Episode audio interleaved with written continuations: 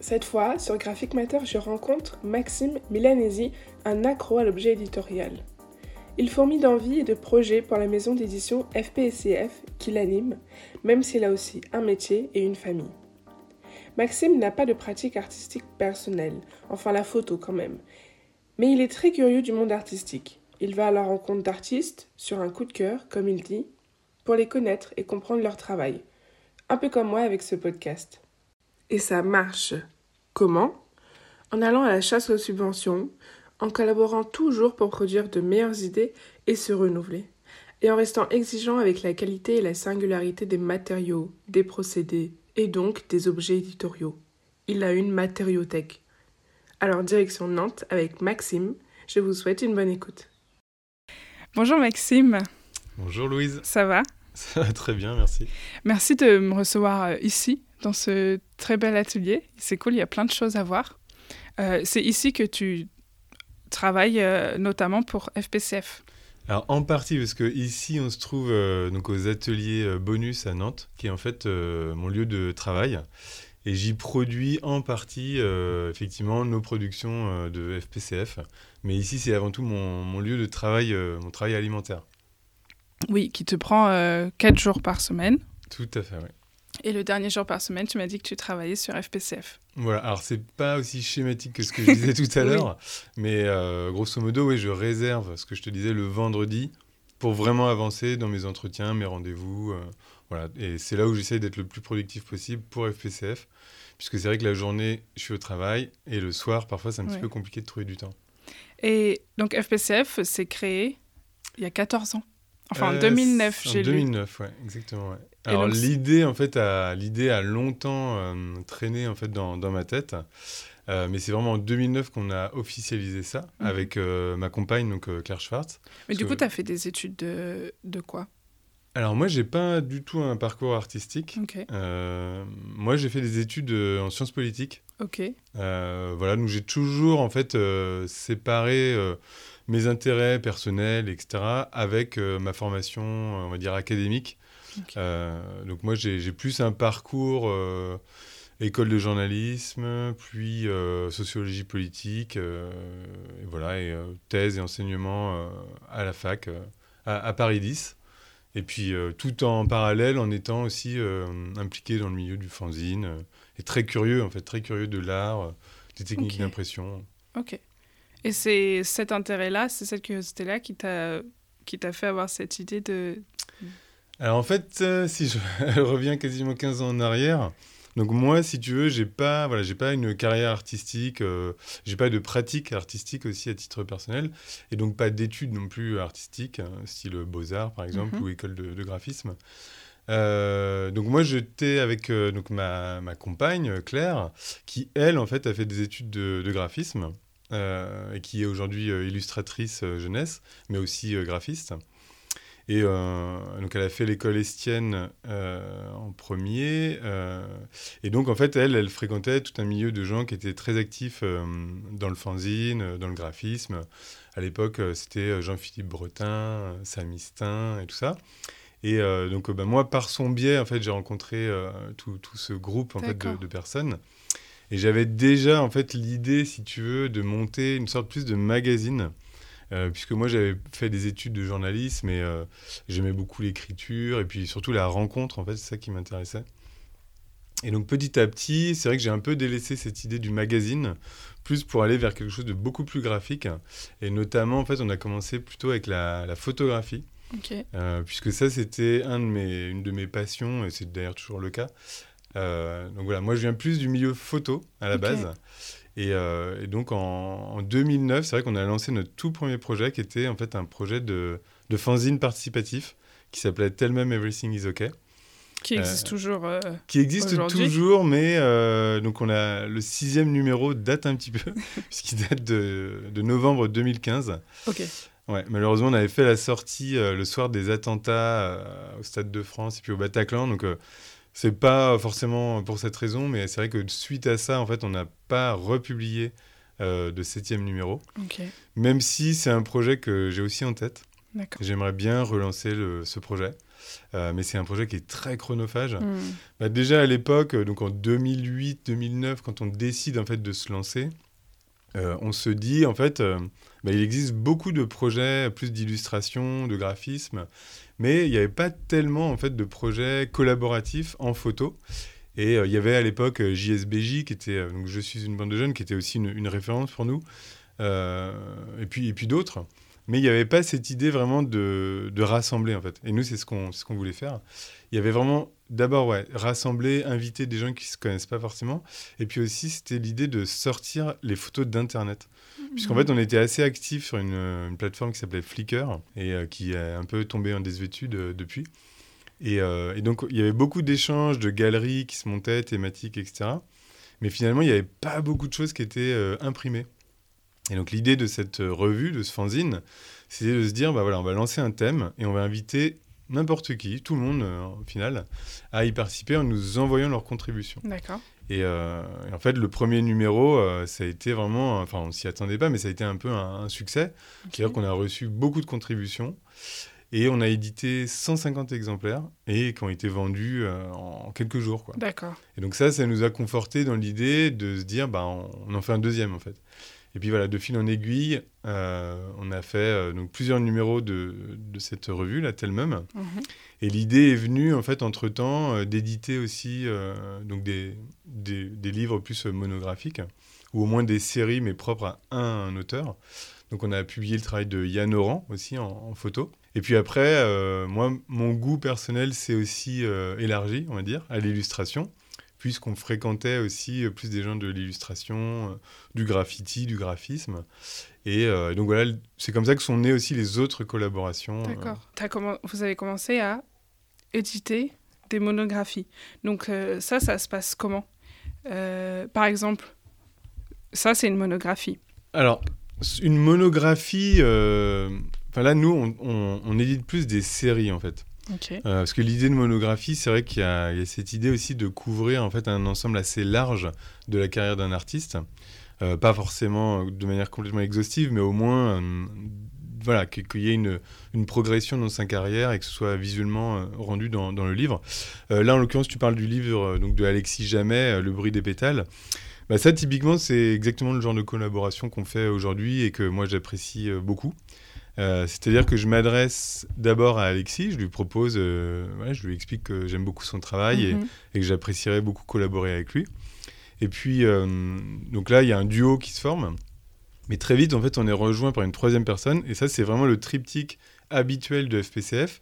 C'est-à-dire qu'il y a moi, donc l'éditeur, qui sollicite un artiste parce que j'aime son travail et j'ai envie de travailler avec lui et aussi de rendre visible son travail sous une, une forme éditoriale. Et la troisième personne, bah, c'est le ou la graphiste euh, qui vient un petit peu mettre tout ça en forme. Euh, voilà, c'est une discussion à trois. Et le livre d'Alexis, donc Le bruit des pétales, c'est vraiment bah, le, le, classique, quoi. C'est-à-dire, mhm. euh, vraiment, on se, on se, réunit tous les trois et on réfléchit ensemble et on reçoit les propositions. Donc là, à l'époque, c'était Jade Hussein qui avait fait le, graphisme.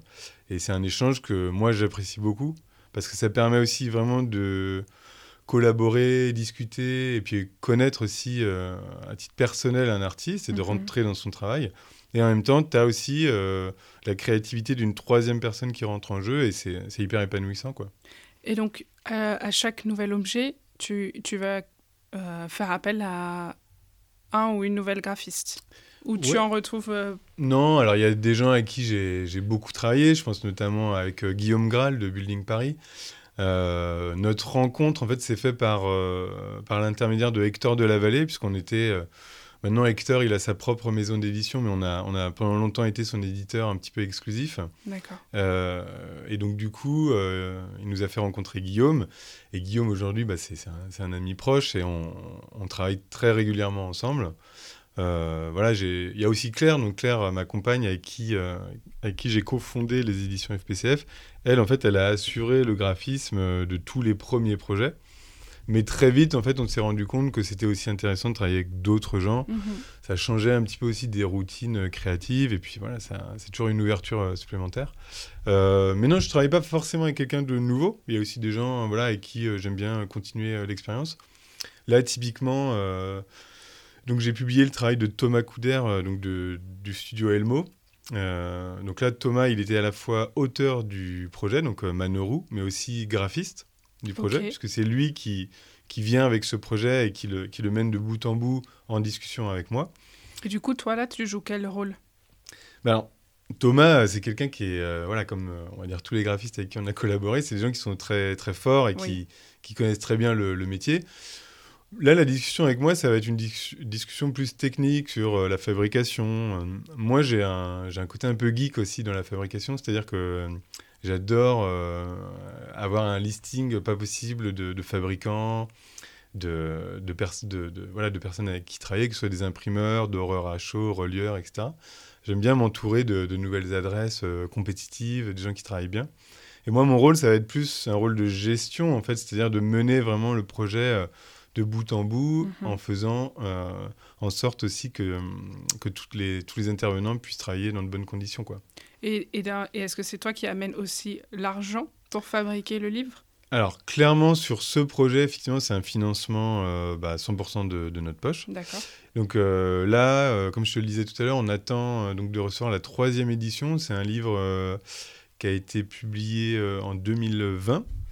Et c'est un livre qui marche bien parce que c'est aussi un livre, je trouve, qui résume bien notre activité. C'est un livre qui est assez simple, sans, sans prétention, qui est accessible. On le vend 10 euros et euh, qui graphiquement aussi est, assez soigné. Enfin, C'est-à-dire que c'est un petit livre de poche avec une jaquette, une, une dorure euh, holographique, etc. Euh, voilà, c'est un, un, objet curieux, quoi. Mm. Et que les gens, je pense, apprécient parce que parce qu'il est, il est bien fait. Et puis, ce qu'il raconte aussi visuellement, c'est hyper intéressant. De savoir qu'au Japon, en fait, il y a ces plaques d'égout personnalisées dans chaque préfecture, chaque quartier. Enfin, voilà, c'est une facette un petit peu méconnue aussi, je pense, de ce pays. Mm et qui résume bien aussi euh, ce qu'est le Japon en, lui-même. Ouais, et donc celui-là, c'est FPCF qui le finance, par exemple bah, En fait, comme la totalité des, des projets euh, qu'on présente, c'est-à-dire que nous, euh, excepté un livre pour lequel on n'avait pas forcément les fonds en fait, pour créer exactement ce que l'auteur souhaitait, c'est le livre d'Alain Roux, Birkenhoff. Mmh. Voilà, Alain, il avait une, vraiment une volonté d'avoir un objet particulier qui était un objet plutôt luxueux. Et donc nous, c'est clair qu'on n'avait pas les fonds, euh, même si euh, on avait énormément d'intérêt pour ce projet, on ne pouvait pas nous le financer. Et Alain, lui, il a pu en fait apporter le financement euh, pour réaliser ce livre. Mais hormis cette exception, c'est vrai que la, la totalité des livres, c'est nous qui les finançons. Alors après, moi, mon rôle aussi, puisque moi, je ne suis pas du tout graphiste, mais j'essaye au maximum aussi d'avoir d'être plus là en conseil ou parfois en, en deuxième lecture pour, euh, pour des propositions graphiques. Mais moi, surtout, mon rôle, ça va être aussi un rôle administratif, mhm. euh, de constituer des dossiers et d'essayer de chercher des financements. Puisque euh, même si nous, à la base, c'est vrai que j'aime bien l'idée d'essayer de se débrouiller avec ce cercle vertueux de l'autofinancement, mhm. il est clair que sans aide extérieure, on n'aurait pas du tout pu publier les projets qu'on a ici sur cette table. Ce serait impossible. Et ces aides extérieures, elles te sont accordées par qui et pourquoi? Alors, euh, on a plusieurs, euh, plusieurs partenaires, on va dire. Alors, il faut savoir que nous, donc, on est sur Nantes depuis à peu près 5 ans. Et c'est vrai qu'ici, on bénéficie quand même d'un soutien régional euh, assez important et assez intéressant. Enfin, on sent en fait que les collectivités locales sont présentes, que ce soit donc, la région Pays de la Loire ou la DRAC aussi, ici à Nantes. Euh, donc nous, on a reçu du soutien de la part de ces institutions sur certains projets de monographie et aussi sur le développement de notre association, notamment pour notre site internet, etc. Donc on a des partenaires publics. Euh, je pense aussi au CNAP, on, donc on a reçu le soutien du CNAP pour le livre euh, de Jonathan Liens. Donc ça, ça avait été une aide, une aide importante et conséquente et qui a vraiment permis de, de faire l'objet qu'on souhaitait, c'est-à-dire un grand format avec des papiers très coûteux et une impression en France. Euh, voilà, mais donc nous, nos partenaires euh, principaux, c'est des partenaires publics, mais euh, on va dire que pour quatre dossiers, on a un qui est accepté et pas plus. Mhm. Quoi. La plupart du temps, c'est vrai que c'est vraiment de l'autofinancement. D'accord. Et donc toi, en tant qu'éditeur, finalement, tu es un peu chef d'orchestre d'un projet. Exactement. et c'est l'éditeur, c'est la personne qui va faire en sorte que l'objet avance, Euh, mais est-ce que c'est quand même toi qui as une idée de ce à quoi tu veux que l'objet ressemble? Et Ah. après, tu discutes avec le ou la graphiste et, et l'artiste en question Ou, ou tu n'as pas forcément de vision particulière euh, avant le démarrage du projet Ouais, alors en fait, c'est vrai que la, no- enfin, la figure un peu du chef d'orchestre, c'est vraiment une figure que j'aime bien employer aussi.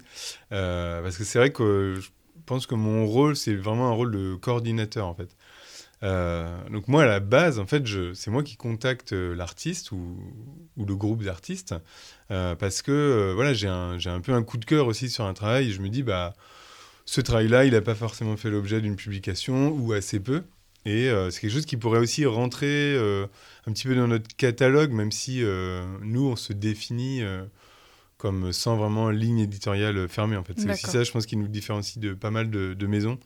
Euh, c'est que nous, on peut très bien, donc on est parti du fanzine, mais on fait aussi des livres photos, toilés, etc. Enfin, on peut publier du texte, comme on peut publier des bouquins en riso ou éditer des sérigraphies. C'est vraiment très large et euh, ça, c'est quelque chose auquel je tiens beaucoup, même si je pense que ça peut perturber un petit peu euh, parfois la lecture de quelqu'un qui ne connaîtrait pas et peut se demander un petit peu euh, quel est le fil conducteur de, de tout ça. Mais nous, on marche au coup de cœur, quoi. Et donc, euh, effectivement, le, le côté, euh, le côté gestion, coordination, c'est hyper important parce que je peux pas venir en passant vraiment commande à un graphiste en lui disant, bah écoute, ce sera tel format, telle pagination, etc. Nous, il faut savoir qu'on a une économie qui est très limitée. Et les gens qui travaillent avec nous, ils acceptent aussi ces conditions-là. Et euh, d'ailleurs, je les en remercie. Puisque on, est, je suis pas du tout dans la position d'un commanditaire qui dirait, voilà, fais-moi un devis, t'as telle enveloppe, et euh, alors je vais te dire ce qu'il faut faire. D'accord. L'idée, moi, quand je contacte un, un ou une graphiste pour travailler avec un artiste, c'est vraiment l'idée d'une collaboration. Et donc moi, et ça je l'ai appris aussi euh, durant ces 15 années, j'ai vachement appris à lâcher en fait du lest. Parfois, c'est vrai que, et même toujours, j'ai forcément une intuition de départ, mais j'ai appris euh, à ce que cette intuition ne soit pas forcément la bonne. D'accord. Et ça, ça m'a pris du temps. Euh, mais c'est vrai que quand j'ai commencé à travailler avec d'autres graphistes euh, que Claire, avec qui j'avais évidemment l'habitude en fait de, de travailler, euh, bah, j'ai dû me confronter aussi à des idées qui étaient pas du tout celles auxquelles j'aurais pensé, des formats, mm, des couleurs, des types de reliures, etc. Et, euh, et finalement, en fait, euh, prendre les idées des autres, euh, ça, ça a du bon oui. aussi. Oui. Et, euh, et donc ça, ça a été un pas énorme. Et je pense que euh, aujourd'hui, mon rôle, c'est aussi de d'analyser toutes ces propositions et de faire en sorte que tout le monde soit content. Quoi. Mhm. D'abord l'artiste, parce que ça reste avant tout son livre, euh, mais aussi le graphiste qui travaille avec nous, parce que bien souvent, en fait, euh, voilà, il en, il en- il en retire euh, surtout une, une- une rétribution symbolique. quoi. C'est surtout ça le, le truc. Mhm. Donc si lui, il n'est pas content, de- et s'il est limité dans ce qu'il peut faire, ça n'a aucun intérêt. Mais tu sais un petit peu si ça va être un objet, un plus gros objet, si ça va être format fanzine, si ça va être format livre. Ça, tu le sais un petit peu euh, ou même pas. En fait, les projets euh, peuvent euh, vraiment évoluer. L'idée aussi de FPCF, comme on est donc une maison d'édition associative, et que moi donc j'ai un travail à côté et que je fais ça, Ça veut sur- dire quoi une maison d'édition associative? Bah, C'est-à-dire que nous, on est sous, sous la forme d'une association. Ok. Et euh, donc, c'est-à-dire que moi, je ne suis pas le détenteur des capitaux euh, de, de- de cette société, on va dire. C'est vraiment une association. Et, euh, et moi, je suis que un membre, en fait, du, de l'ensemble, quoi. Et euh, même si c'est moi qui anime et qui gère l'association de- depuis le début. Euh, mais c'est-à-dire qu'on est dans, une, dans une, vraiment une démarche de, de collaboration. On n'est pas dans une démarche d'enrichissement ou de création d'une marque ou de Mhm. valorisation d'une marque. On est vraiment dans l'idée de pouvoir rendre euh, accessibles en fait, des objets qu'on espère curieux, bien faits et qui, qui rendent en fait, euh, euh, tout le mérite en fait, euh, qu'ont les artistes à, voilà, à pratiquer et tout ça. Il n'y a aucune volonté à aucun moment de euh, gagner de l'argent avec FPCF Alors. Ou juste l'argent suffisant pour que euh, l'association euh, se suffise à elle-même La question de l'argent, en fait, c'est une question qui est primordiale. En fait, dès lors que tu fais de la production, t'engages en fait des coûts qui peuvent être importants. Là, typiquement, bah, justement, on parlait du studio Elmo. Donc, on- je développe avec Thomas Couder, donc du studio Elmo, une nouvelle collection de livres. Et là, si tu veux, euh, donc là, j'ai aussi l'aide, une aide, euh, une aide de deux institutions publiques. Euh, mais voilà, c'est des coûts qui sont très importants. On, on parle, on parle de devis à 40, 50 000 euros clairement, la question de l'argent, elle est essentielle. Après, moi, mon but, c'est pas de faire de l'argent au sens où, en fait, nous, on n'a pas à sortir de salaire. Mhm. J'ai pas de loyer non plus euh, pour, pour, voilà, pour nos bureaux et tout ça. Mais forcément, il faut payer les intervenants, rétri- rétri- rétribuer les artistes ou l'artiste sur les, sur les ventes qui sont réalisées. Donc euh, oui, de l'argent, on en a besoin, euh, mais c'est pas notre but premier. D'accord. C'est clair que si je peux limiter la casse et rembourser les sommes qui ont été engagées, pour moi, c'est déjà parfait. Après, si on peut rétribuer et de manière correcte les artistes avec qui on travaille, bah, bien sûr que ça, c'est aussi ça qu'on recherche. D'accord. Et donc sur un objet comme celui dont on parle, qui, se vend à beaucoup, beaucoup d'exemplaires, là tu me disais que c'était le troisième tirage, Mhm. donc il, il marche bien. Qu'est-ce qui fait, tu penses, que, que cet objet fonctionne bien et qui plaît à du monde? Alors, effectivement, C'est quoi sa, euh, sa recette euh, Manoru, c'est euh, c'est ce que j'expliquais aussi, c'est que c'est un, c'est un petit objet graphique euh, voilà, qui, est, qui est vendu 10 euros, donc c'est un prix qu'on estime accessible.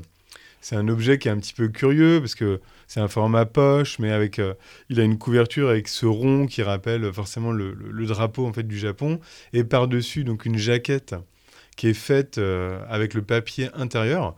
Donc ça, c'est aussi une prouesse un petit peu technique dans le sens où en fait, euh, on a trouvé qu'un seul prestataire qui acceptait de marquer à chaud un papier qui est un papier en fait euh, 80 grammes. Donc en fait, il y a un marquage ici euh, sur le premier plat, sur le dos et pareil sur le quatrième plat. Donc euh, c'est un objet qu'on, moi j'estime assez soigné et euh, dont en fait l'objet lui-même, c'est-à-dire les plaques d'égout japonaises, peut aussi attiser la, curiosité des, gens quoi.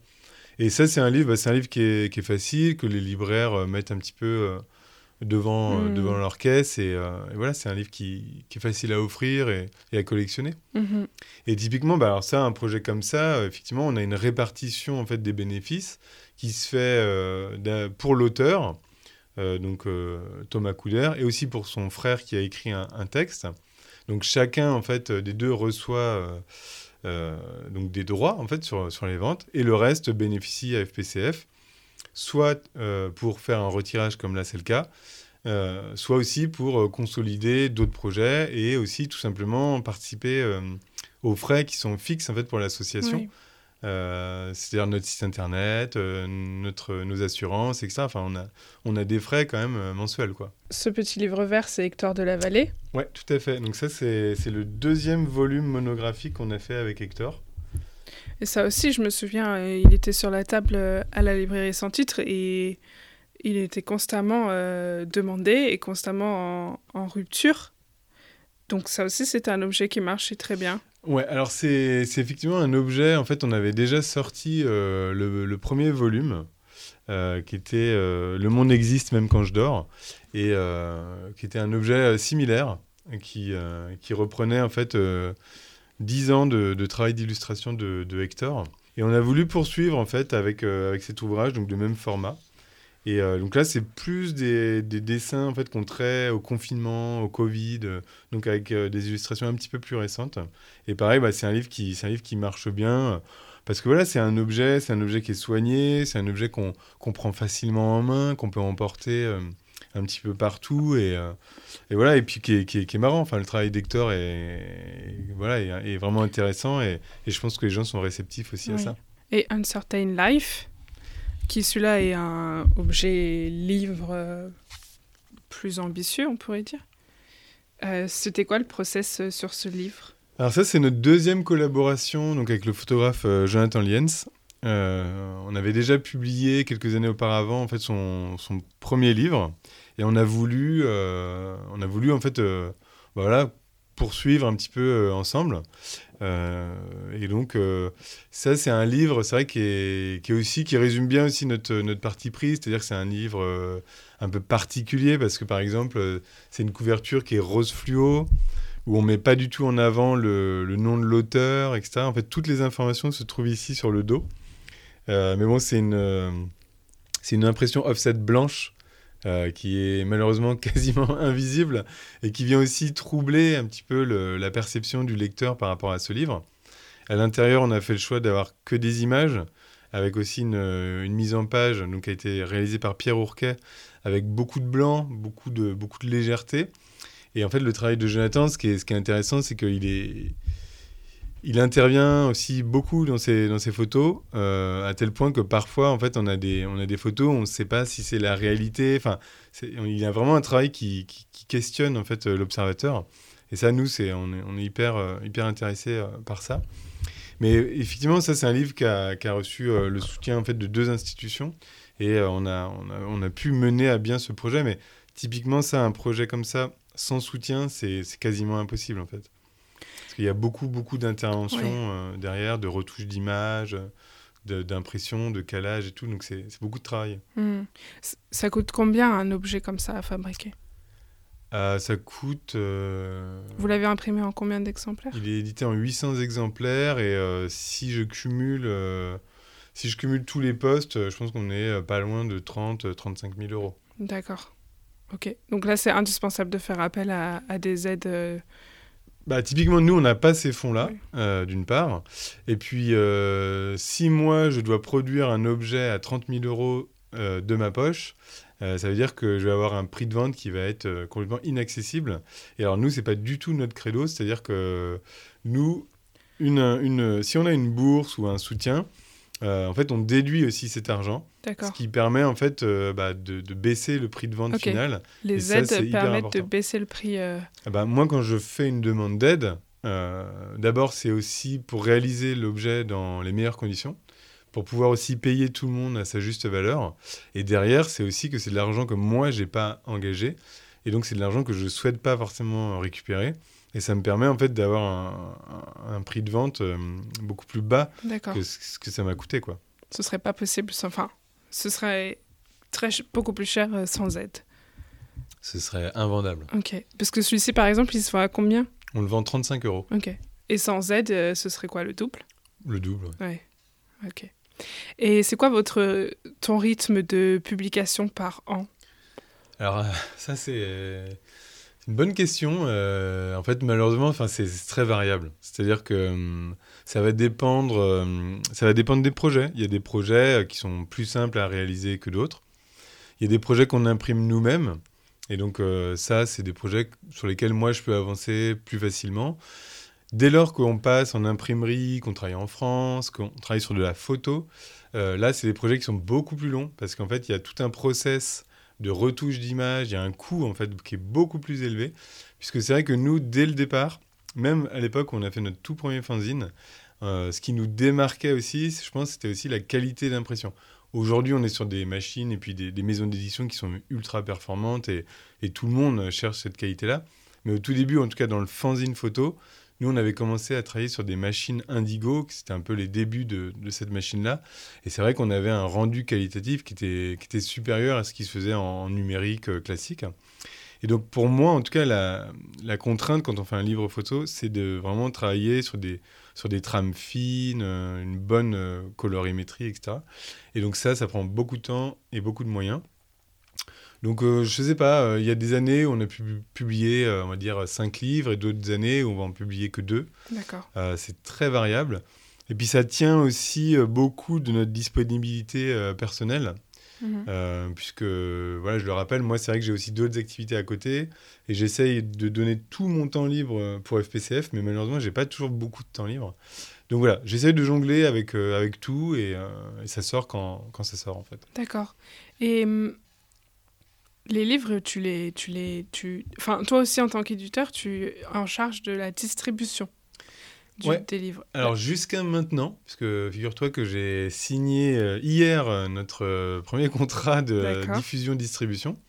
Donc ça y est, après des années et des années de discussions avec les auteurs, avec Claire, avec les amis, etc., on, on vient de signer chez Serendip. Donc à partir de, des mois prochains, donc on aura un système de, diffusion extérieure. Mais jusqu'à maintenant, c'est vrai que c'est moi qui étais en charge en fait de toute la, diffusion-distribution. Et ça, ça veut dire euh, euh, diffusion-distribution, c'est euh, mettre le livre, enfin le, donner au public. C'est ça, c'est C'est permettre, mettre en euh, librairie. voilà, exactement, permettre que notre stock de livres soit le plus disponible dans un maximum de points de vente, à savoir effectivement les librairies, euh, les centres d'art, euh, quelques commerces spécialisés, etc. Et principalement nous, notre site internet et euh, les salons, les foires euh, qu'on a l'habitude de faire euh, chaque année, quoi. Et donc ça, quand c'est toi qui le faisais, tu parlais avec tous les libraires, avec tous les lieux, tu gérais les stocks, tu gérais les envois, Exactement. c'est ça ouais, Ok. ouais. Et donc maintenant que c'est Rentip qui le prend en charge, eux, ils vont venir chercher tes livres. Alors, ils ont un stock, ils ont deux lieux de stockage. Moi, je dois leur fournir en fait toute une série d'ouvrages. Dès qu'ils sortent, en fait, eux reçoivent une partie du, du- du stock de l'imprimeur et euh, à- charge à eux ensuite de, de les diffuser dans leur point de vente euh, habituel. D'accord. Mais Donc après, j'ai pas de euh, recul vis-à-vis de ça, oui. étant donné que j'ai pas encore été les livrer. ça s'est fait là. Ok. Mais du coup, ça veut dire que eux vont acheter une partie du stock.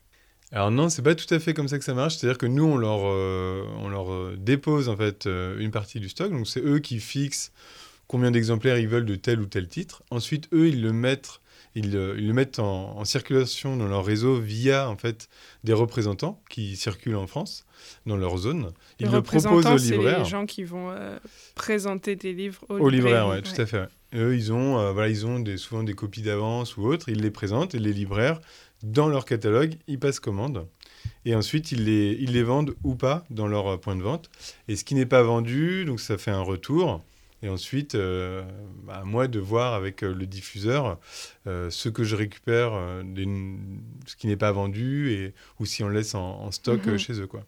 Et tu as aussi une boutique avec FPCF où tu peux vendre tous tes ouvrages dessus? Ou Euh, c'est... internet, tu veux dire? Oui, ah, oui, ça fait shop. euh, oui, oui. Alors notre site, c'est c'est notre vraiment notre première vitrine euh, pour la pour la diffusion. On, on vend beaucoup sur internet. d'accord. Euh, Super. Et donc euh, on a voilà on a l'habitude maintenant. Ça fait 15 ans tu vois qu'on fait ça. Donc j'essaye moi au maximum de traiter les commandes le plus rapidement possible. C'est c'est quelque chose en tant que lecteur, acheteur, collectionneur aussi. je suis assez sensible et donc j'essaie de faire le maximum, même si c'est pas toujours possible. Mais je pense que ça, ça permet aussi aux gens de voir voilà, que le livre arrive dans de bonnes conditions et ça les rassure. Et, et donc on, on peut commander via notre site. euh, D'accord. C'est une bonne, euh, une bonne façon de Oui, faire. bien sûr. De, de- d'aller chercher directement euh, à la source, Mhm. c'est bénéfique pour tout le monde. Et la présence sur les salons, alors? Ça aussi, c'est très important en tant qu'éditeur. Ouais, alors les salons, c'est vrai qu'on en a beaucoup fait hein, ces dernières années, mais je reconnais que depuis quelque temps, pour des raisons essentiellement familiales aussi, je suis un petit peu moins disponible euh, le week-end, euh, même si j'adore toujours autant euh, voilà, être présent dans les salons, parce que ça permet aussi de, de revoir euh, bah, tous les amis, collègues de, de- de- de ce milieu de l'édition. Toujours, euh, toujours plaisant. Et puis il y a ce rapport en fait direct aussi avec Oui. euh, les acheteurs, les lecteurs, euh, des gens qui nous connaissent pas, et c'est toujours euh, hyper plaisant, je trouve, d'échanger avec des gens, voilà, qui ont la curiosité aussi de s'intéresser à, à nos productions. Euh, donc ouais, les salons, c'est vraiment très important. Bah, pour nous, enfin il y a encore quelques années, euh, les salons en fait euh, du mois de novembre notamment, c'était une part hyper importante de notre budget annuel. Je pense à Accident, Ouais. je pense à Offprint, bien sûr. Ça, c'était des rendez-vous qui sont très importants sur pour des nous. ouais. salons comme ça? Bah, après, ça dépend, de, ça dépend des années, ça dépend des projets qu'on propose, euh, mais on a eu des, des très bonnes années. Ouais. Oui. Ouais. Ok, donc c'est primordial. Et le, et le contact avec le lecteur aussi, c'est... Les gens viennent, ils posent des questions ils... Ouais. sur comment c'est fait, pourquoi c'est fait comme ça. Ouais, ouais, on a vraiment toujours eu ce, ce rapport un peu de, de curieux, euh, voilà, qui pose euh, des questions sur l'objet, parce qu'en fait, c'est vrai que nous, ce qu'on souhaite aussi dans l'édition, c'est faire une médiation à travers l'objet lui-même. Donc très souvent, bah, c'est-à-dire que par l'objet, c'est pas simplement en fait, on va relier des feuilles et puis euh, voilà, il y a tout un travail aussi en, termes de couleur, de choix de papier aussi, ça c'est quelque chose qui est très important. Enfin, surtout pour moi, je voilà, j'ai une matériothèque euh, conséquente et j'essaye euh, au maximum en fait de, de viser juste quand on fait un projet. C'est le choix aussi des techniques d'ennoblissement, c'est-à-dire est-ce qu'on va faire un marquage à chaud, est-ce qu'on va faire une sérigraphie, un vernis sélectif, etc. Donc ça, c'est tous ces petits détails cumulés euh, toujours rapporté à nos possibilités avec le budget, bien sûr. Mais tout ça, ça c'est un tout en fait qui va former l'objet lui-même, qui est comme tu peux le voir sur cette table. En fait, il y a, on a des formats qui sont tout le temps différents, des paginations qui sont différentes, des techniques d'impression qui sont différentes. Et, euh, voilà. Et je pense que pendant les salons, les gens, quand ils croisent aussi ces, objets qu'ils n'ont pas forcément vus en librairie, faute aussi d'une bonne diffusion, euh, bah voilà, ils ont besoin aussi qu'on leur explique un petit peu plus parfois la jeunesse du projet, comment ça s'est déroulé, ce que veut aussi dire parfois euh, l'auteur ou l'autrice. Et nous, moi, je suis là clairement pour accompagner ça aussi. Ouais. Et donc toi, tu connais très bien euh, les papiers, les procédés, d'impression, tout ça, tu les maîtrises. En fait, moi, j'ai découvert ça au tout début. En fait, dès, dès le début, on a, on, a, on a pu travailler avec des bons imprimeurs. Et euh, très vite, en fait, quand tu rentres un petit peu dans ce milieu-là, bah, tu as envie, dans... si tu es un petit peu curieux. Euh, puis moi, j'aime tout ce qui est technique, etc. Donc, euh, c'est vrai que très vite, en fait, tu t'intéresses au jargon et tout, et c'est quelque chose qui s'impose. En fait, si tu veux travailler avec des prestataires, que ce soit le graphiste, la graphiste ou l'imprimeur, etc., il faut maîtriser un jargon. Et en fait, voilà, quand tu es pris un petit peu dans cette, dans, dans cette spirale-là, bah, tu t'intéresses forcément aux choses que tu connais pas. Et c'est vrai que moi, j'ai une, appétence personnelle euh, pour, pour ce milieu-là. Et, et comme tu vois, il y a des nuanciers, euh, il y a, toutes sortes de choses qui m'entourent. Euh, c'est une caverne d'Alibaba ici. Alors, à savoir aussi que c'est devenu mon métier, en fait. C'est-à-dire que moi, ici, je suis chargé de production, c'est-à-dire que je, je, réalise des impressions, que ce soit des impressions pigmentaires, des impressions riso. donc, je, je, dois être aussi en mesure de conseiller, en fait, les gens. Donc euh, tout ce que j'ai appris via FPCF, aujourd'hui, j'en ai fait euh, en partie mon, métier. Euh, et par ailleurs aussi, je peux être amené à faire un peu de consulting, c'est-à-dire d'essayer en fait de quand, quand une agence de communication ou autre me demande en fait plus en termes de fabrication, de trouver des solutions, mhm. d'apporter aussi des idées. Donc ça, c'est des choses que je peux faire. C'est trop cool d'avoir ces différentes casquettes avec ce que tu as fait avec PCF, euh, ça t'a enfin ça t'a donné la possibilité d'être chargé de production chez chez Bonus. Enfin, du coup, c'est tu t'es as trouvé quelque chose qui t'a vraiment plu et tu as réussi à le. Bah, effectivement, j'ai eu beaucoup de chance, ouais. En fait, en arrivant sur Nantes, on avait on a quitté Paris pour Nantes en 2017. Et euh, moi, je suis venu ici, j'avais quitté en fait le travail que j'avais sur, euh, sur Paris. Donc j'étais photographe à l'époque. Euh, et, donc, je, suis venu à, Nantes et j'avais rien, en quelque sorte. Donc, euh, avec l'idée aussi, parce quand on est arrivé, on a tout de suite eu euh, la chance d'avoir un atelier, en fait. un atelier qui était mis à disposition par la ville et qu'on a conservé pendant deux ans. Et donc ça, ça m'a permis aussi de me mettre un petit peu plus sur les projets FPCF et tout ça. Mais très vite, en fait, il a fallu que je trouve un travail. Et, et, donc cette opportunité est venue de travailler ici en tant que chargé de production, puisqu'en fait, les ateliers euh, bonus se montait et eux, les, fondateurs avaient fait le choix en fait, de développer un lieu pour la production imprimée. Et euh, voilà, quand ils ont vu que moi je maîtrisais à la fois tout ce qui était gestion chromatique pour le, les impressions au traceur et aussi la RISO, puisqu'on avait nous-mêmes FPCF une RISO depuis longtemps, euh, bah, pour eux c'était aussi une, bonne opportunité. Quoi. Donc ça a été la, la, bonne rencontre, on va dire. D'accord. Et quels sont les, les projets sur lesquels tu bosses là en ce moment? Alors en ce moment, il y, a beaucoup, il y a beaucoup, beaucoup de projets. Euh, il y a des choses en fait qui se cumulent. Euh, c'est-à-dire que ces dernières années, j'ai dû ralentir aussi, puisqu'on a, on a eu, euh, on a eu quelques, euh, quelques petits soucis de famille, etc. Et donc, j'ai dû me mettre entre parenthèses pendant un certain temps. Et donc, du coup, en fait, les, les projets se sont un petit peu rapprochés euh, à force de, de, ne pas sortir. Et donc là, bah, on parlait du mois de novembre. C'est vrai que si j'y arrive, je risque de concentrer pas mal de sorties pour, pour novembre prochain. Euh, je travaille donc euh, sur un fanzine avec euh, Johan Bertrandi, donc, qui est un artiste que j'ai justement rencontré via Bonus ici, qui a eu un atelier ici pendant quelques années. On vient en plus de recevoir en fait le soutien de l'ADAGP pour faire ce projet, donc on est très content. là, je développe aussi une, une, nouvelle collection donc de livres qui s'appellera la collection Panama, qui sera une, une, collection à caractère monographique. Alors, ce ne sera pas exactement des monographies, ce sera des portfolios, il y aura aussi un entretien avec, euh, avec un artiste et une visite en fait euh, d'atelier.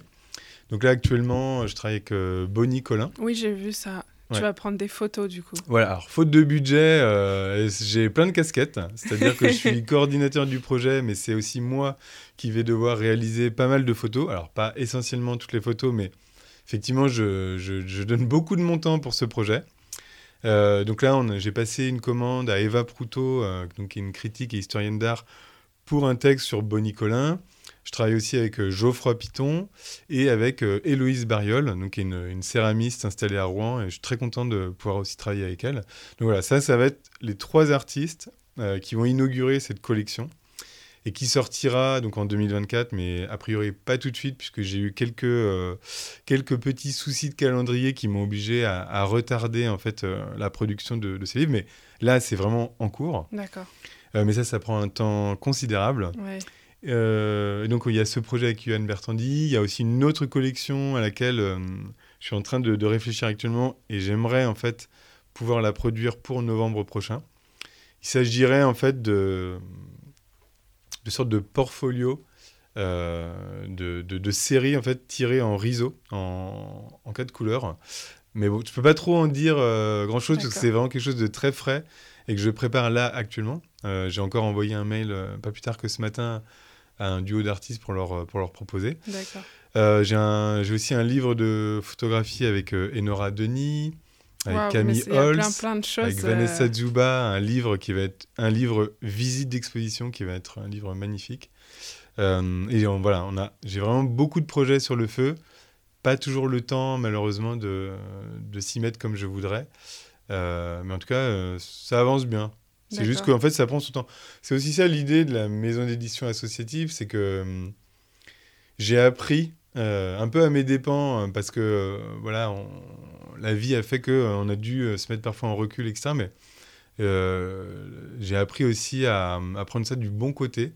Et un projet, bah, c'est bien d'avoir des deadlines, etc. Mais en fait, c'est un projet, il sort quand il est prêt. Et je crois que maintenant, je vais fonctionner comme ça. C'est-à-dire qu'il faut que ça reste un plaisir aussi pour tout le monde. Euh, même si il faut se donner des deadlines parce que sinon, euh, je pense que tu le sais bien, on n'avance pas. Mais euh, voilà, il faut avoir une certaine souplesse avec mhm. ça aussi. Quoi. Mhm. Mais du coup, tous ces artistes que tu m'as cités, c'est des artistes qui font partie de ta culture à toi? Des gens que tu, des gens que tu vois le travail? C'est des amis, c'est des gens que je connais pas forcément, mais dont j'apprécie le travail, avec qui j'ai hâte de collaborer.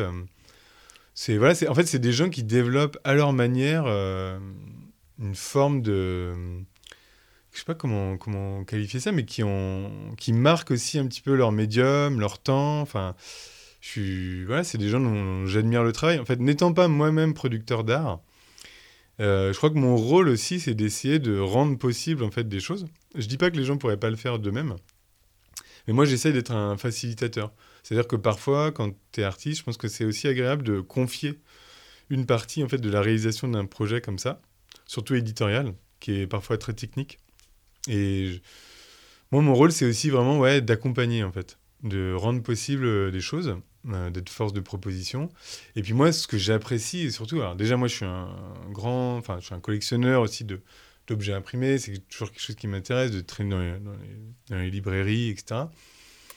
Mais c'est aussi, euh, aussi l'idée d'avoir cette rencontre privilégiée avec quelqu'un, en fait. Ça, c'est mhm. quelque chose C'est comme ce que je fais là, moi, en allant rencontrer les gens. C'est tu réussis à à, créer euh, un espace euh, pour rencontrer quelqu'un. Et, voilà, c'est une rencontre très personnelle et. Euh, et bah après, ça dépend avec qui, qui tu t'entretiens, mais je pense que c'est aussi des choses qui restent.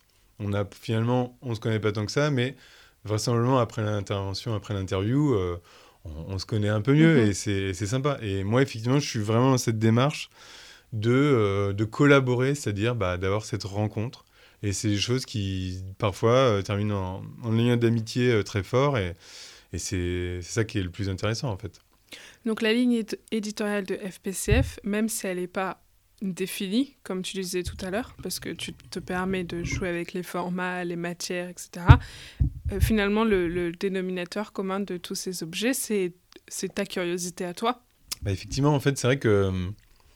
Alors, j'aime pas beaucoup parler de moi, c'est ce que je te disais tout à l'heure, mais c'est vrai qu'en fait, FPCF, euh, la ligne éditoriale, on n'est pas guidé comme euh, pourraient l'être euh, d'autres maisons. Et d'ailleurs, c'est pas c'est pas une critique. Hein, chacun a sa manière de, de fonctionner. Mais moi, je me dis pas euh, tel format, telle couleur, voilà, où on va faire telle chose, etc. Je, finalement, je regarde assez peu ce qui se fait à côté, même si j'ai toujours de l'intérêt pour les productions des autres. C'est pas le, le souci, mais je j'ai pas le sentiment de m'inspirer de ce qui se fait pour moi-même produire. C'est-à-dire que moi, je suis comme tout le monde. Euh, j'aime bien regarder Instagram, euh, de regarder euh, sur Internet. Et c'est vrai que c'est quelque chose qui est un peu un puissant fond, mais c'est en même temps une ouverture exceptionnelle. Donc, ça permet en fait de voir des travaux qu'on ne connaît pas. Et j'essaye toujours de me dire est-ce que c'est le bon moment pour publier telle ou telle personne? Parce qu'en fait, j'aurais du temps et de l'argent nécessaire je pense que je, je ferais euh, deux livres par mois. Enfin, il n'y aurait aucun problème. Euh, ça, de la curiosité, euh, clairement, j'en ai pour un tas de choses. Mais bah voilà, on est obligé de faire un moment des choix, etc. Et je pense qu'effectivement, la ligne éditoriale, elle est le reflet d'une curiosité personnelle. Quoi. Mhm. Et c'est une curiosité qui touche autant la photographie, l'illustration, la peinture, le graffiti, la céramique. Enfin, le champ est super vaste. Et c'est aussi l'idée de se dire, euh, bah, on va partager tout ça sous la forme en fait de quelque chose qui reste, quelque chose qu'on emporte, quelque chose qu'on consulte euh, de jour comme de nuit. Enfin, le livre, en fait, c'est un médium de partage qui est hyper intéressant. Et moi, je suis pas trop justement dans cette idée aussi des choses, euh, un petit peu des réseaux fermés, même tout ce qui est muséal ou moi, j'essaye d'avoir vraiment une ambition euh, généreuse, quoi, c'est-à-dire de s'adresser à un public très large. Donc autant je pense on a des, des ouvrages qui peuvent être pointus dans le sens où on travaille avec des gens qui sont pointus, autant euh, il y a cette idée forte en fait de médiation un petit peu populaire, c'est-à-dire d'essayer quand même de, de s'adresser à des gens euh, différents. Tu vois, par exemple, de pas rester dans un entre-soi euh, d'artiste ou de graphiste. Ouais, non, ça, c'est pas du tout ma tasse de thé, ouais. Euh, là, par exemple, je vois, on a le, ce, livre Il, qui avait été dessiné par Jérémy Perraudot, tu vois, c'est une BD muette. Et juste à côté, on a un, livre, plus un livre un peu objet graphique de Mathilda Olmy. Enfin, voilà, c'est, on, a, on, a un peu un grand écart et en même temps, finalement, les livres, en fait, se, se répondent bien, tous, tous entre eux, quoi. Il y en a pour tout le monde. Exactement. Puis nous, c'est des chaque projet en fait, on a on a eu vachement d'intérêt à, mm. porter ces projets. Je vois là par exemple ce livre de Hélène Jeudi, tu vois, qui est un livre euh, avec aussi qui elle elle travaille beaucoup en, 3D avec des couleurs assez saturées, etc. Euh, plus issu aussi du, de l'univers manga. Et à côté, on a ce livre sur une maison familiale en Bavière et, et en fait, moi, je, ça, ça, me va ce grand écart. En fait, c'est ok quoi. Tu, les, tu disais que tu collectionnes. Euh, tous les objets éditoriaux que tu as chez toi de collection, c'est la même chose. Euh, il, il, va y en avoir de, de, de, tous les formats, de tous les styles qui parlent de plein de choses différentes? Ouais, quand je dis collection, euh, moi, j'ai pas non plus une bibliothèque immense, mais, mais en tout cas, j'ai beaucoup de curiosité, que ce soit pour des magazines, pour des livres, voilà, des livres, beaucoup de livres de photographie, livres de graphisme, et puis aussi du fanzine, beaucoup de fanzine. Euh, tout ce qui est euh, acheté directement au producteur, qui a été fait en peu d'exemplaires, etc. Euh, c'est clair que ça, c'est quelque chose pour lequel je suis toujours curieux. J'achète moins qu'avant, mais je reste toujours quand même un petit peu à l'affût des choses qui pourraient vraiment me plaire. Parce que c'est aussi des ressources, en fait. Quand, quand tu travailles sans forcément t'inspirer, pour les formats, par exemple, j'aime bien consulter ma bibliothèque, mmh. voir la prise en main, voir me dire, tiens, est-ce que ce projet est-ce que finalement, euh, un grand format, c'est si intéressant? Est-ce qu'au final, un format poche, ça pourrait pas faire l'affaire? Enfin, mhm. tout, tout est lié, quoi. Il y a une sorte d'écosystème où, euh, bon, bah là, je te reçois à mon travail, mais j'aurais tout aussi pu te recevoir chez moi. Euh, c'est la, la, place, en fait, l'environnement est très important. Donc, être entouré de livres, c'est primordial, quoi. Mm. Oui, est-ce que tu vois, tu as développé des... À force, du coup, maintenant que tu fais ça depuis plus de 10 ans, tu as quand même développé des automatismes? En, termes de papier, euh, de choix papier ou de choix d'impression Est-ce que tu vas rapidement, quand tu discutes euh, avec euh, l'artiste ou le ou la graphiste, tout de suite avoir des automatismes de ah tel papier ça pourrait bien le faire, telle couleur, tel procédé de d'impression, de, reliure? Tu vois ce que je veux dire? Comme une... Je, pense qu'effectivement, sans parler de ligne éditoriale fermée, je pense, sans forcément me rendre compte, qu'il peut y avoir une forme de signature. Mhm. Et c'est vrai qu'on a ces automatismes forcément. En fait, dès lors que tu es dans un processus de création ou d'accompagnement éditorial, je pense effectivement que qu'on a des réflexes.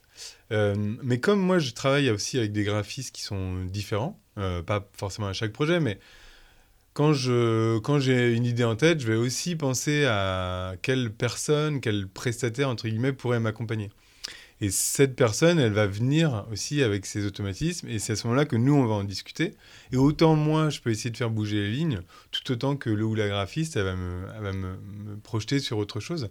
Euh, donc ça, c'est quelque chose sur lequel j'essaye d'être très vigilant et de conserver une ouverture. Mais clairement, euh, c'est sûr que à force en fait d'être, euh, de baigner aussi là-dedans, etc., il y a clairement des choses qui m'échappent. Et je vois, par exemple, bon là ce week-end c'était le Fanzine Festival quand je vois un petit peu le foisonnement graphique, etc., et aussi clairement des plus jeunes générations que moi, euh, je pense qu'on a continuellement des choses à apprendre. En fait, ça mhm. c'est une évidence. Et euh, j'essaie quand même de toujours faire évoluer un petit peu notre démarche. Mais peut-être qu'effectivement, j'ai une vision euh, qui peut parfois être. Non, mais c'est pas du tout. Non, non, non je, je, je, me le dis à moi-même. Tu vois, je me dis effectivement, je pense que, je pense que parfois, on peut avoir des, une vision je dirais pas classique, mais euh, un peu normé, quoi, mhm. clairement. Mhm. Et après, euh, j'envisage les projets euh, d'essayer de réinventer aussi, tu vois, notre regard, etc. Mais parfois, il y a des projets dont je trouve qu'une forme qu'on pourrait qualifier de classique, parfois s'impose, oui. parce que ça accompagne bien, le projet. tu vois, je pense là à un projet que j'avais proposé à Adèle Verlinden et que je souhaiterais réactiver. là, j'y ai réfléchi ces derniers jours et je me disais, bah, un livre, petit format, toilé, euh, en impression noire à l'intérieur, etc. Pour moi, c'est quelque chose qui pourrait tout à fait correspondre euh, au travail euh, qu'elle a mené. Et j'aurais plaisir à lui, à lui proposer. Est-ce que tu aurais un conseil à donner à quelqu'un qui veut fabriquer des objets éditoriaux, mais dans une démarche d'auto-initiation euh, un peu comme si moi j'étais toute seule dans ma chambre, par exemple. euh, est-ce que tu as des, conseils à donner pour quand on est à cette échelle-là et qu'on a les moyens qu'on a euh, euh, ouais. Alors moi je pense qu'il faut, il faut toujours se dire que n'importe qui peut produire un livre et quels que soient les moyens. L'idée c'est d'être, je pense, créatif en fait. C'est-à-dire que hum, moi je te disais, j'ai des, des fanzines chez moi qui ont été faits en photocopie noir et blanc. Euh, à l'époque, c'était donc JSBJ. Euh, c'était des objets qui étaient assez simples, mais que j'ai toujours trouvé en fait euh, extrêmement bien réalisés. alors que tu vois, c'est des fanzines A5, dos carré collé ou agrafé, vraiment assez simples, mais toujours très justes. Et j'ai quasiment l'entièreté de, la série. Et c'est vrai que ça, c'est vraiment des choses auxquelles je tiens beaucoup. et je pense que n'importe qui, avec son imprimante de bureau, dès lors en fait que tu as une démarche qui va un petit peu faire bouger les lignes, qui n'est pas du déjà vu, etc. Après, c'est aussi le, ton travail graphique, euh, soit d'illustration, de photos, peu importe, de texte. C'est la manière, en fait, dont, que tu as de présenter euh, ta série. C'est ça qui va compter, quoi. Après, les techniques d'impression, bon, c'est vrai qu'on entend énormément parler de la RISO ces dernières années, etc. C'est une machine qui est, super, hein, qui est vraiment, euh, qui donne une tonalité incroyable, etc. Mais dire, il n'y a pas que ça, quoi. C'est-à-dire qu'on peut, on peut inventer plein de trucs, on peut même revenir à la sérigraphie, etc. C'est, voilà. Moi, je m'attache pas tellement en fait à savoir euh, exactement comment est produit l'objet. Mhm. Ce qui m'intéresse, c'est de voir euh, comment comment comment c'est fait et, ce que ça dit, quoi. D'accord. Et donc, je pense que un conseil, je sais pas si je peux donner un conseil, mais faut pas faire ce que font les autres parce mhm. que ça marche. Faut essayer de voilà, de se demander ce que nous on ferait vraiment et ce qui nous plairait. Et si c'est bien fait, ben, ça aura un écho aussi vers un public, quoi, ça c'est évident. Euh, je me demandais si euh, euh, sensible euh, au toucher, au papier, au format, à quand tu le tiens dans les mains. Est-ce que l'objet te, transmet des, émotions dans le sens où quand toi tu vas le fabriquer, tu vas faire attention à tes choix parce qu'ils veulent dire quelque chose et, et transmettre euh, une notion ou un message ou une sensation? Alors ça, c'est l'essentiel de, mon activité. C'est justement de faire les bons choix de matériaux, euh, d'une part. il y a un rapport en fait au papier dans nous, nos productions, qui est très important. C'est-à-dire que moi, mon travail justement aussi en lien avec voilà l'artiste, le ou la graphiste, etc. C'est vraiment de trouver la notion juste en fait euh, les, matériaux qui, vont, qui vont vraiment transmettre ce qu'on qu'on souhaite euh, véhiculer. Ça peut très bien passer par un papier extrêmement lisse, glossy, etc., si c'est ce qu'on a souhaité euh, proposer. Mais c'est vrai que la matérialité de nos productions est essentielle. Moi, par exemple, on essaye toujours de travailler sur des papiers de création qui sont quand même assez coûteux, etc. Mais voilà, la, qualité du papier, de la toile et aussi la qualité de l'impression, c'est des choses qui euh, comptent énormément. Ça, c'est vraiment, euh, pour moi, ça fait partie, c'est la médiation justement euh, de l'objet. Elle passe par le toucher, l'appréhension. Déjà, elle dit énormément avant même presque que le contenu que tu vas consulter. Quoi. Et une fois que tu l'ouvres, la mise en page aussi, elle ah joue bah, un rôle le primordial. Travail graphique est essentiel et D'ailleurs, parfois, ça a pu donner lieu aussi à des échanges, voilà, qui étaient où moi je devais aussi beaucoup me remettre en question sur des propositions, avec lesquels j'étais pas toujours très à l'aise. Et au final, bah voilà, ça donne des objets intéressants et, aujourd'hui, avec lesquels je suis tout à fait d'accord. Mais bien sûr, bah, on va pas faire un, truc euh, juste basique et ça. Parfois, on, a, on peut avoir une démarche d'avoir un objet avec à l'intérieur une, une, mise en page euh, qu'on pourrait qualifier encore une fois de classique, c'est-à-dire une disposition, les mêmes marges, etc. Mais ça, c'est toujours quelque chose qui est extrêmement réfléchi en fait si nous on propose cette démarche de lecture, c'est que, que, pour nous elle a un écho, enfin elle a un sens. Mhm. Et euh, voilà, notamment sur les livres plus de photos, je pense euh, même au dernier livre qu'on a pu faire avec euh, Mathilde Olmic et Rosa Canina, où on a fait justement le choix d'une mise en page qui n'est pas changeante. C'est-à-dire qu'on est toujours sur les mêmes cadres, etc. Mais ça, c'est quelque chose qu'on a sur lequel on a énormément travaillé avec Claire qui a fait le graphisme et Mathilda, l'autrice donc des, des, photos, la photographe. Et ça, c'est des choix qui, pour nous, euh, étaient clairs. C'est un livre qui aurait pu exister sous mille autres formes, hein, il n'y a aucun souci. Mais euh, voilà, c'est un choix qui, nous, nous paraissait intéressant dans l'esprit dans, dans lequel on mhm. voulait aussi restituer son travail. Quoi. Du coup, à la fin, euh, les choix, ils sont, ils sont complètement subjectifs, finalement. Bah, un livre, en fait, pourrait avoir... Tu, tu, confies les mêmes matériaux à 10 équipes différentes tu auras 10 livres différents, a priori. Et c'est justement euh, l'intérêt, je pense, aussi de l'édition. Et c'est d'ailleurs pour ça qu'on voit qu'il y a énormément de collectifs qui sont montés euh, depuis 15 ans. Euh, il y a vraiment eu un, peu un, boom aussi dans l'édition artistique et ça, ça, fait du bien parce que les gens se réapproprient ce médium. Les technologies d'impression sont beaucoup plus accessibles. On peut aussi trouver des prestataires qui sont, en termes de prix, accessibles euh, aussi avec en Europe, etc. Mhm. Et euh, voilà, ça permet des choses euh, qui au début des années 2000 étaient plus compliquées, je pense. D'accord. pour terminer, est-ce qu'il y a quelqu'un que tu voudrais entendre sur le podcast?